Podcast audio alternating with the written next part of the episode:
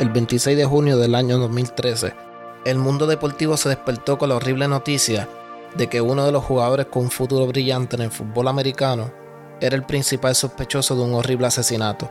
Sin embargo, nadie tenía idea de que esto era solamente una parte de la turbada vida que llevaba este joven atleta, la cual terminó con un trágico final. Esta es la historia de Aaron Hernández.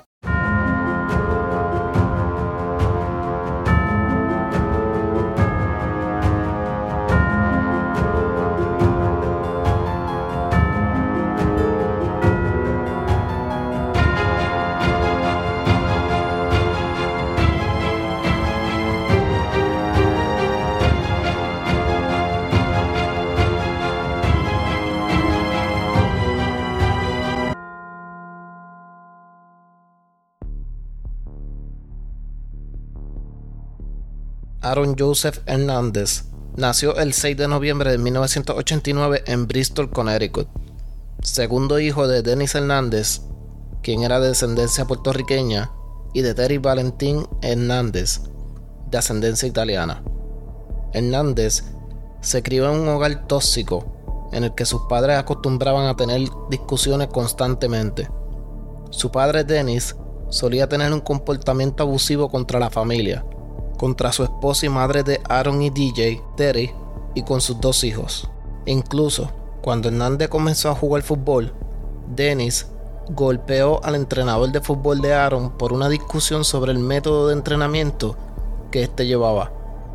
Y de acuerdo con algunos reportes, Hernández también fue víctima de abuso sexual por parte de un familiar. El 6 de enero del 2006, cuando Hernández tenía 16 años, su padre falleció a causa de unas complicaciones mientras recibía una cirugía de rutina. De acuerdo con su madre, Aaron no tomó la muerte de su padre muy bien, y que esto hizo que Hernández se fuera por el camino de las drogas y de andar con las personas equivocadas. Su relación con su madre comenzó a afectarse luego de que Terry se volvió a casar con otro hombre sin ni siquiera haber pasado un año desde la muerte de su esposo Dennis. Su nuevo esposo era el actual esposo de la prima de Aaron, Tanya Singleton, con la que Hernández después de un tiempo se fue a vivir luego de que ésta se divorciara de su esposo, cuando explotó el escándalo familiar. Fue durante este tiempo, mientras vivía con su prima, que conoció a Carlos Ortiz y a Ernest Wallace, con quienes pasaría la mayoría del tiempo y que comenzaría la conducta desordenada de Aaron Hernández. Ya en la escuela superior, Hernández era toda una estrella, rompiendo todos los récords, haciendo sus récords personales y ganando premios como el jugador del año, mientras jugaba para el equipo de su escuela, los Bristol Rams, misma escuela donde conoció a quien se convertiría en su prometida, Chayana Jenkins. Inmediatamente, Hernández llamó la atención de todas las universidades por su gran talento y habilidades dentro del campo. Hernández optó por jugar por la prestigiosa Universidad de Florida ya que con esta tendría más oportunidades de ser elegido para entrar a la Liga Profesional de Fútbol Americano, la NFL. Durante este tiempo en Florida, el 30 de septiembre del 2007, dos hombres, Corey Smith y Justin Glass, fueron atacados a tiros mientras se encontraban detenidos en un semáforo en Gainesville, Florida. Smith recibió un tiro en la parte trasera de su cabeza, mientras que Glass recibió un tiro en su brazo Ambos sobrevivieron a las heridas. Un tercer hombre, Randall Carson, se encontraba en el asiento trasero del auto y salió ileso de esto. Este último le dijo a los policías que la persona que pareció ver disparando era alguien hispano o hawaiano, alto y lleno de tatuajes. Este luego eligió una foto de Aaron Hernández cuando las autoridades le mostraron una rueda de reconocimiento. Cuatro jugadores de fútbol fueron interrogados sobre este homicidio. Uno de los entrevistados fue Aaron Hernández. Hernández nunca fue acusado de este asesinato, pero siempre permaneció como persona de interés para las autoridades. El 23 de abril de 2010, Aaron Hernández recibió la llamada que todo atleta anhela recibir en su vida, cuando fue elegido en el draft de la NFL por los aclamados New England Patriots, en la cuarta ronda del draft de 2010 equipo donde compartiría el campo con el considerado mejor mariscal y el mejor jugador de todos los tiempos, Tom Brady. Durante este tiempo con los Patriots comenzó a pasar su tiempo libre con personas peligrosas. Hernández contrató a dos de sus amigos quienes poseían récord criminal como sus asistentes. Uno de estos era Alexander Bradley, quien era un narcotraficante. Sus funciones como asistente era calmar a Hernández en sus momentos de furia y paranoia. Además de esto, conseguirle cualquier arma a Hernández.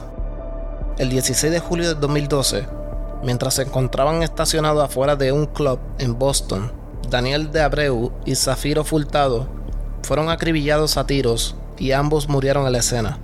Testigos testificaron que vieron a una guagua SUV gris detenerse al lado de las víctimas, gritando insultos racistas antes de abrir fuego contra ambos.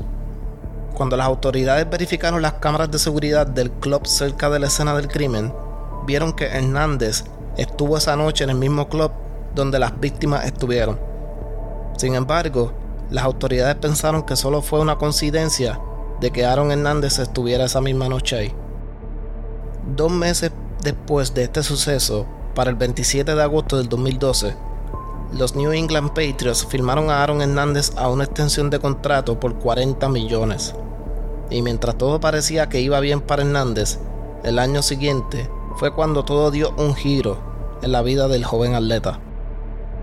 En febrero de 2013, Hernández, su asistente y también narcotraficante Alexander Bradley y otras amistades hicieron su llegada a un street club para caballeros en Florida. Mientras se encontraban en el lugar, la paranoia de Hernández comenzó a aparecer. Hernández le reclamaba a Bradley que había dos sujetos al otro lado del club pendientes a él y que pensaba que eran policías. Bradley le dijo que quizás era que los estaban buscando y velando sobre la investigación del doble asesinato de Daniel de Abreu y Zafiro Fultado en Boston. De acuerdo con Bradley, su relación con Hernández en ese momento no andaba muy bien. Bradley reclamó que ese mismo día se encontraba dentro del auto junto a Hernández cuando éste decidió coger una siesta en el auto. Cuando abrió los ojos, lo primero que vio fue a Hernández apuntándole con una pistola directamente a la cara. En la siguiente mañana, Bradley fue encontrado por los policías tendido en el suelo todo ensangrentado, con una bala entre medio de los ojos. Milagrosamente sobrevivió a esto, solo que perdió la visión en su ojo derecho. Sin embargo, Bradley no dijo nada a la policía sobre Hernández, sino que decidió buscar venganza. Bradley decidió extorsionar a Hernández a cambio de su silencio. La conducta violenta de Hernández continuaría hasta junio del 2013, cuando finalmente el mundo sabría sobre el verdadero Aaron Hernández. En la mañana del 17 de junio del 2013, un adolescente se levantó y salió de su casa para ir a ejercitarse. Mientras se encontraba corriendo en el parque industrial en North Attleboro, se topó con el cuerpo sin vida de Odin Lloyd, de 27 años. Odin se encontraba boca arriba y mostraba cinco impactos de balas tanto en la espalda como en su pecho. Odin fue encontrado con todas sus pertenencias, descartando así que el motivo del asesinato había sido por robo. Inmediatamente la policía notó que en las pertenencias de Odin se encontraba un par de llaves de auto. Sin embargo, el cuerpo fue encontrado en el parque sin ningún auto cerca de la escena, así que las autoridades decidieron rastrear las llaves y el registro dio a un carro rentado, a nombre de nada más y nada menos que Aaron Hernández. La policía inmediatamente decidieron darle una visita a Hernández para hacerle varias preguntas, quien para el colmo vivía a menos de una milla de la escena del crimen. Al llegar, se encontraron con un Hernández alterado, quien no quería cooperar con las autoridades. Hernández solo le dijo a las autoridades que él rentó el auto y se lo prestó a Odin, que ambos se conocían debido a que Odin tenía una relación con la hermana de Chayana Jenkins, la prometida de Hernández. Las autoridades salieron de la casa de Hernández sin ninguna respuesta de él. Sin embargo, tuvieron una orden para usar las grabaciones del sistema de cámara de vigilancia de la casa de Hernández y fue ahí cuando tuvieron su primera pista importante. Descubrieron que el auto rentado por Hernández, un Nissan Altima, fue visto en la grabación de la cámara de vigilancia. En el video se ve a Hernández dentro de un auto junto a otras tres personas. Una de ellas era la víctima Odin Lloyd.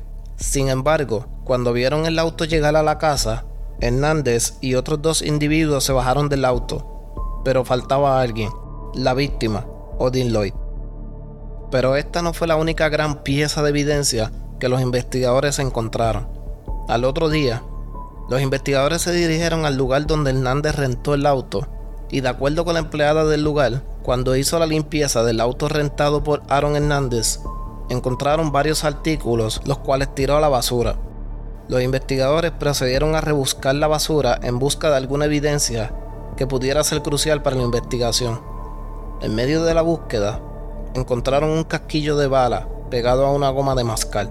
El casquillo concordaba con el mismo encontrado en la escena del crimen, donde fue encontrado el cuerpo sin vida de Odin Lloyd. Para los investigadores esto ya era evidencia suficiente y el 26 de junio de 2013 hicieron el arresto de Aaron Hernández como el principal sospechoso del asesinato de Odin Lloyd. Hernández fue acusado de asesinato en primer grado y cinco cargos adicionales por violación a la ley de armas. A horas de ser arrestado, la organización de los New England Patriots hicieron el anuncio oficial de que Hernández fue dejado en libertad por el equipo. Hernández permaneció encerrado en la corrección del condado de Bristol, en Massachusetts, mientras esperaba su juicio. Las autoridades también hicieron el arresto de los otros dos hombres vistos con Hernández en la cámara de vigilancia. Estos eran Carlos Ortiz y Ernest Wallace, quienes contaban con récord criminal por varios cargos en Connecticut, donde conocieron a Hernández. Esa noche del 17 de junio de 2013, a las 9 y 35 de la noche, Hernández le envió un mensaje a sus dos amigos, diciéndoles que le llegaran a su casa. Luego, le envió un texto a la víctima, Odin Lloyd, diciéndole que pasarían por él a recogerlo. Luego se ven las cámaras de vigilancia cuando Hernández, Ortiz y Wallace se suben al auto para salir a recoger a Odin. Antes de pasar por Odin, hicieron una parada en el garaje para rellenar el tanque de gasolina. En los videos del sistema de vigilancia de esta gasolinera, se ve a Hernández llenando el tanque y también se ve cuando Hernández hizo la compra de una goma de mascar, la misma encontrada pegada al casquillo de bala encontrado en la basura. A las 2 y 32 de la madrugada, hicieron su llegada a la casa de Odin Lloyd y en la cámara se ve cuando Lloyd sube el auto. A eso de las 3 y 23 de la mañana, se ve a un auto entrando en el área del parque industrial mismo parque donde fue encontrado el cuerpo sin vida. Al ser muy difícil identificar en las cámaras si era el mismo auto, Nissan Altima, los investigadores procedieron a analizar las marcas de las gomas dejadas por el auto en la escena del crimen. Las marcas concordaban con las mismas del Nissan Altima conducido por Hernández. Cuatro minutos después de entrar al parque, en las cámaras de vigilancia se ve cuando el auto sale del parque. A eso de las 3 y 29 de la mañana, se ve al auto llegando a casa de Hernández, donde solo se bajaron del auto Hernández, Ortiz y Wallace. Sin embargo, no era prueba suficiente para confirmar en corte de que Hernández fue quien apretó el gatillo esa noche. Así que la fiscalía tenía que demostrar que Hernández se bajó de ese auto en el parque industrial antes de dejar el cuerpo sin vida de Odin Lloyd tirado. Para fortuna de los investigadores, en la escena se encontró un blond de marihuana cerca de la víctima. El blond fue llevado para análisis, el cual contenía ADN directamente de Aaron Hernández.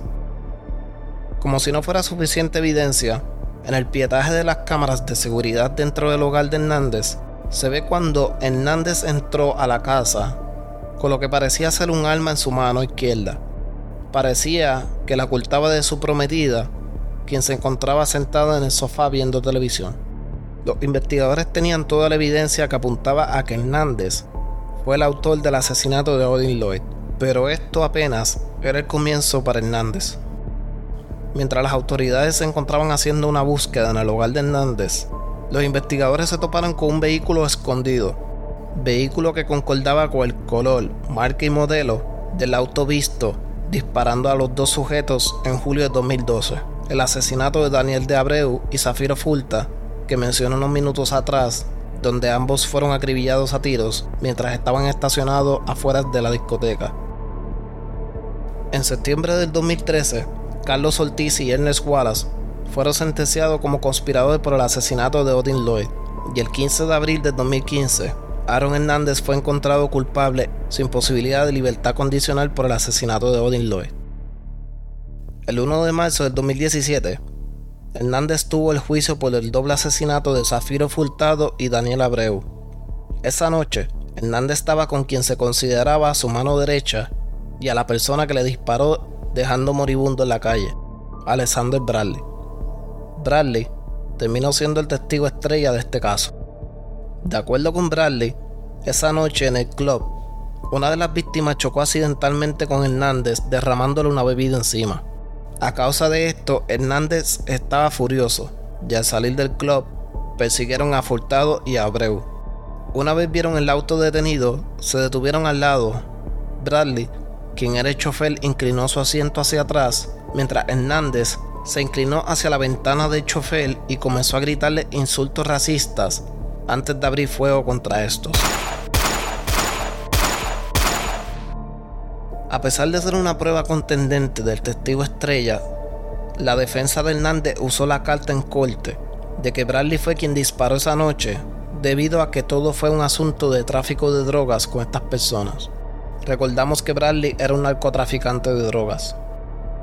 A pesar de toda la evidencia, el 14 de abril de 2017, Hernández fue encontrado no culpable del doble asesinato de Furtado y Abreu. Cuando Hernández fue encontrado inocente de estos cargos, se veía a un Hernández emocional mientras lloraba en corte. Hernández tenía intenciones de apelar su sentencia sobre el asesinato de Odin Lloyd, y al salir libre de estos cargos del doble asesinato, la esperanza de poder apelar su convicción era más probable y poder salir libre. Sin embargo, cinco días después, ocurrió algo que tomó por sorpresa a todo el mundo el 19 de abril del 2017, mientras permanecía encerrado en el centro correccional Sousa Baranowski, un guardia correccional se encontraba dando la ronda de rutina cuando notó que en la celda número 57, donde se encontraba Hernández, estaba bloqueada la vista con una sábana, impidiendo poder mirar hacia adentro de la celda. Cuando intentaron abrir la puerta, estaba atorada cuando por fin hicieron la entrada a la celda entre varios guardias correccionales, se encontraron a Aaron Hernández desnudo, colgando de una sábana por el cuello. Al ser llevado del hospital, fue declarado muerto una hora después de haber sido encontrado. Hernández tenía 27 años de edad. Al otro día, se encontraron tres cartas, pero ninguna era una nota suicida. En las cartas le escribía a su prometida y a su pequeña hija, en la que le decía lo mucho que la amaba y que estaría ahí para ella siempre, aunque no fuera físicamente. Ahora, solo existía la teoría del por qué Aaron Hernández se quitó la vida. Una de estas teorías era que Hernández se quitó la vida porque así al estar muerto, el dinero de su contrato con los New England Patriots pasaría a su prometida y a su hija. Otra de las teorías era que Hernández se quitó la vida debido a incomodidades con su sexualidad. Dos días antes de quitarse la vida, una reportera apareció en un programa de noticias insinuando de que Aaron Hernández era homosexual. Y luego de haber fallecido, un amigo de Hernández de la escuela superior declaró que tuvo una relación secreta con el atleta entre séptimo y undécimo grado. Pero tal vez la teoría más certera vendría siendo la de que Aaron Hernández tenía daño cerebral. Encefalopatía traumática crónica, por sus siglas en inglés CTE, causada por los golpes recibidos en la cabeza durante su carrera como jugador de fútbol americano. De esta enfermedad hablé en el pasado episodio número 5, cuando hablé del caso del luchador Chris Benoit, quien también padecía de esta enfermedad. Benoit terminó asesinando a su esposa y a su hijo y luego terminó quitándose su vida. La familia de Hernández donó su cerebro a la Universidad de Boston para ser analizado. En los resultados encontraron que este era el peor caso de CTE visto en alguien tan joven. El CTE se encontraba en etapa 3, a una etapa del nivel más severo. El CTE es permanente y cuando se tiene comienzas a perder la habilidad de controlarte a ti mismo y con probabilidades de cometer suicidio, como fue el caso de los jugadores de fútbol americano que mencioné en el episodio 5, Dave Dorson, Junior Seiya y Andre Waters, quienes terminaron quitándose la vida y cada uno de estos tenían encefalopatía traumática crónica. En Massachusetts, si un convicto muere antes de que su apelación sea escuchada, su convicción original es eliminada. En pocas palabras, Aaron Hernández habría muerto un hombre inocente. Sin embargo, el 13 de marzo del 2019 su convicción fue reinstalada por la Corte Judicial Suprema de Massachusetts. Con 23 años de edad, una bella prometida, una pequeña bebé y un contrato de 40 millones con la franquicia de los New England Patriots, Hernández lo tenía todo, pero su comportamiento antisocial lo llevaron a tener este trágico final.